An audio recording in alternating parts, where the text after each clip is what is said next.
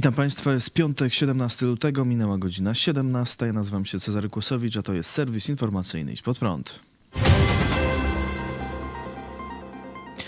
Dawid pokonał Goliata nie przez rozmowę, ale przez działanie, powiedział dziś prezydent Ukrainy na konferencji bezpieczeństwa w Monachium.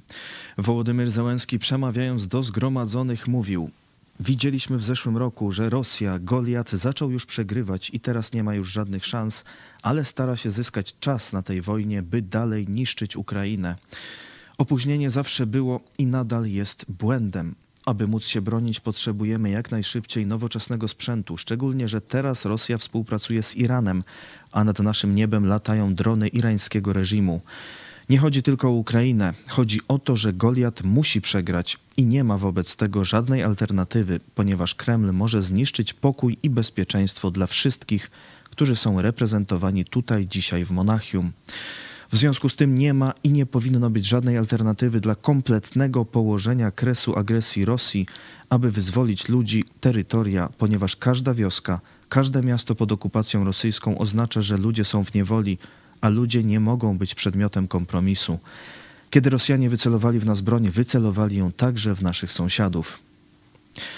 Tak mówił Wołodymyr Zełenski, a przed rozpoczęciem konferencji Ukraina określiła swoje zapotrzebowanie dotyczące dostarczenia samolotów. Minister spraw zagranicznych Dmytro Kuleba powiedział: Bylibyśmy szczególnie zainteresowani odrzutowcami myśliwskimi z USA, Wielkiej Brytanii, Francji i Niemiec. Te kraje mają najwyższe zdolności produkcyjne i największe flotylle samolotów. Dyskusja o samolotach jest trudniejsza od koalicji czołgowej, przyznał prezydent Zełenski. Premier Holandii Mark Rutte powiedział, że Holandia jest skłonna przekazać Ukrainie samoloty. Premier Estonii Kaja Kallas przedstawiła Radzie Europejskiej propozycję, by kraje europejskie wyprodukowały milion dodatkowych pocisków artyleryjskich kaliber 155 mm, aby wspomóc Ukrainę. Musimy dołożyć wszelkich starań, żeby szybko przyjąć tę inicjatywę jeszcze w 2023 roku, czego wymaga krytyczna sytuacja, w której znajduje się Ukraina. Cena każdego opóźnienia będzie bardzo wysoka i będzie wzrastać każdego dnia, napisano w apelu. Natomiast sekretarz generalny NATO Jens Stoltenberg na monachijskiej konferencji bezpieczeństwa stwierdził, że sojusz widzi zacieśnienie współpracy Rosji i Chin.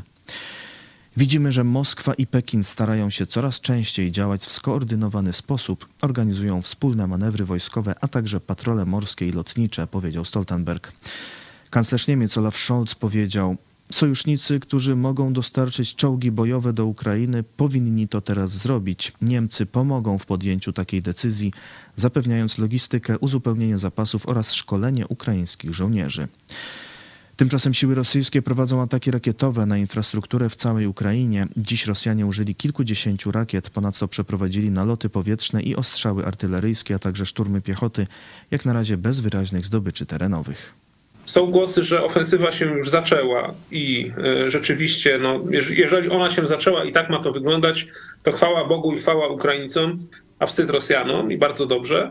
E, bo praktycznie nic nie zdobywają, a tylko tracą. Przecież pod samym tym Wuchledarem stracili, e, można powiedzieć, dwie brygady, w tym ta 155. Brygada Powietrzno-Desantowa elitarna, która już trzy razy była, można powiedzieć, od zera rekonstruowana. Natomiast są jeszcze też takie opinie, że jednak Rosja dalej ofensywy nie rozpoczęła, Tutaj taka informacja na to może wskazywać, że Rosjanie dopiero teraz przerzucają lotnictwo do strefy przyfrontowej, nie? Że, że, że szykują się do jakiegoś takiego większych uderzeń lotniczych, które mogą wspierać ofensywę, która może ruszyć lada dzień. Czyli jeszcze może być tak, że póki co to badają dopiero, słabe punkty chcą znaleźć e, obrony ukraińskiej tam, gdzie wybadają słaby punkt, no to wtedy spróbują jakimś takim klinem wejść dużym uderzeniem, wspierany też przez lotnictwo. Niektórzy analitycy mówią, że, że to może być wielki błąd Rosji. To, że próbują, czy będą chcieli przełamać lotnictwo, czy tak jakby zdobyć panowanie w przestrzeni powietrznej, nie? czyli przełamać obronę przeciwlotniczą ukraińską jednak zmasowanym atakiem lotnictwa takiego frontowego, e, szturmowego, może to dla nich być po prostu rzeź. Nie? Jeżeli tutaj Ukraińcy to wytrzymają i im tam zestrzelą, nie wiem, znowu ze 100 samolotów czy z 50, no to wtedy to już Rosja w ogóle nie będzie miała żadnej siły uderzeniowej. Prezydent Andrzej Duda spotkał się dzisiaj z królem Wielkiej Brytanii Karolem III. Polski prezydent odbywa serię spotkań z europejskimi przywódcami w ramach ofensywy dyplomatycznej przed wizytą prezydenta Stanów Zjednoczonych w Polsce. Spotkanie odbyło się bez udziału dziennikarzy. Rozmowa z królem miała dotyczyć głównie kwestii pomocy humanitarnej. Tak mówił przed spotkaniem prezydent Andrzej Duda. To oczywiście wielki zaszczyt móc spotkać się z królem Karolem III e, i wielka przyjemność także. E, na pewno będziemy rozmawiali o tych kwestiach e, związanych z pomocą humanitarną. Wiem, że, że jego królewska mość jest w te kwestie bardzo zaangażowany. Wiem również, że rodzina królewska przeznaczyła znaczące środki na pomoc dla Ukrainy i, i Ukraińców, więc prowadzą tutaj rozbudowaną działalność, są bardzo, bardzo uwrażliwieni i na pewno będziemy rozmawiali na ten temat. Wczoraj prezydent Duda spotkał się z premierem Wielkiej Brytanii Rishim Sunakiem. Przywódcy rozmawiali o obronności, wsparciu Ukrainy i bezpieczeństwie energetycznym. Podziękowałem panu premierowi za, za udział Wielkiej Brytanii w tej koalicji czołgowej. E, powiedziałem także, że my mamy nadzieję na wsparcie brytyjskie w tym, aby być częścią tej koalicji państw, które będą uczestniczyły w tych procesach gospodarczych związanych z odbudową Ukrainy. Bardzo dobra atmosfera, bardzo sympatyczne spotkanie, dużo zrozumienia ze strony brytyjskiej dla naszej dzisiaj sytuacji. No, pan premier ma swoich żołnierzy na naszym terytorium, którzy dzisiaj wspierają e, nasze bezpieczeństwo. Ja dziękowałem za, za system Sky Cyber, który dzisiaj stoi na straży naszego nieba, wspiera, wspiera w związku z tym wzmacnianie bezpieczeństwa Polski. Zapewniałem tutaj pana premiera, że my teraz realizujemy także i zakupy po to, by wzmacniać własnymi siłami nasze, nasze bezpieczeństwo. Generał dywizji Jarosław Gromadziński zostanie dowódcą Eurokorpusu, unijnej wielonarodowej struktury szybkiego reagowania. Polski oficer dowodzenie obejmie pod koniec czerwca. Obecnie generał Gromadziński służy w Międzynarodowym Zespole do Spraw Pomocy Ukrainie z siedzibą w Niemczech i we współpracy z amerykańskimi wojskowymi zajmuje się szkoleniem ukraińskiej armii. Eurokorpus jest wojskową strukturą współpracującą z NATO i Unią Europejską. Tworzy ją sześć państw ramowych: Niemcy, Francja, Hiszpania, Belgia i Luksemburg, a od 2022 roku także Polska. Oprócz państw ramowych Eurokorpus współtworzą również Włochy, Grecja, Rumunia i Turcja. Politycznie Eurokorpus zarządzany jest przez ministrów obrony i spraw zagranicznych państw, które wchodzą w jego skład. Dowództwo wojskowe formacji jest wyznaczane rotacyjnie przez państwa ramowe i odpowiada za wydzielanie oddziałów sojuszniczych do udziału w operacjach kryzysowych, humanitarnych, ratunkowych oraz utrzymania pokoju. A wśród dotychczasowych sukcesów generała Gromadzińskiego można wymienić m.in. sformowanie ważnej jednostki w ramach Sił Zbrojnych Polski 18 Dywizji Zmechanizowanej, tzw. Tak Żelaznej Dywizji. Szef dyplomacji Izraela w Kijowie. Wczoraj minister spraw zagranicznych Izraela Eli Cohen przyjechał na Ukrainę. Podczas wizyty spotkał się z prezydentem Wołodymyrem Zełenskim oraz ministrem spraw zagranicznych Ukrainy Dmytro Kułebą. Wziął także udział w uroczystości ponownego otwarcia ambasady Izraela w Kijowie. Polityk odwiedził również Bucze, miejsce, w którym Rosjanie dokonali masowych mordów na ukraińskiej ludności cywilnej. Izraelski minister po spotkaniu z prezydentem napisał: Podkreśliłem, że Izrael jednoznacznie popiera suwerenność i integralność terytorialną Ukrainy.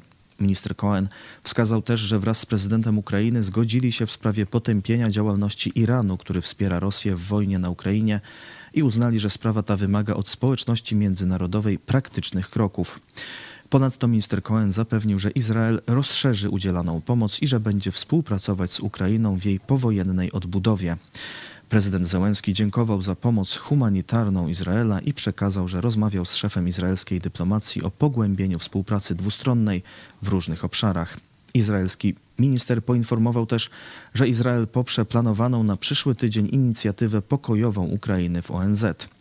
Zapowiedział też, że pomoc Izraela w stworzeniu na Ukrainie systemu wczesnego ostrzegania przed nalotami. Jestem dumny, że mogę wspierać Ukrainę w tych trudnych czasach, zaznaczył szef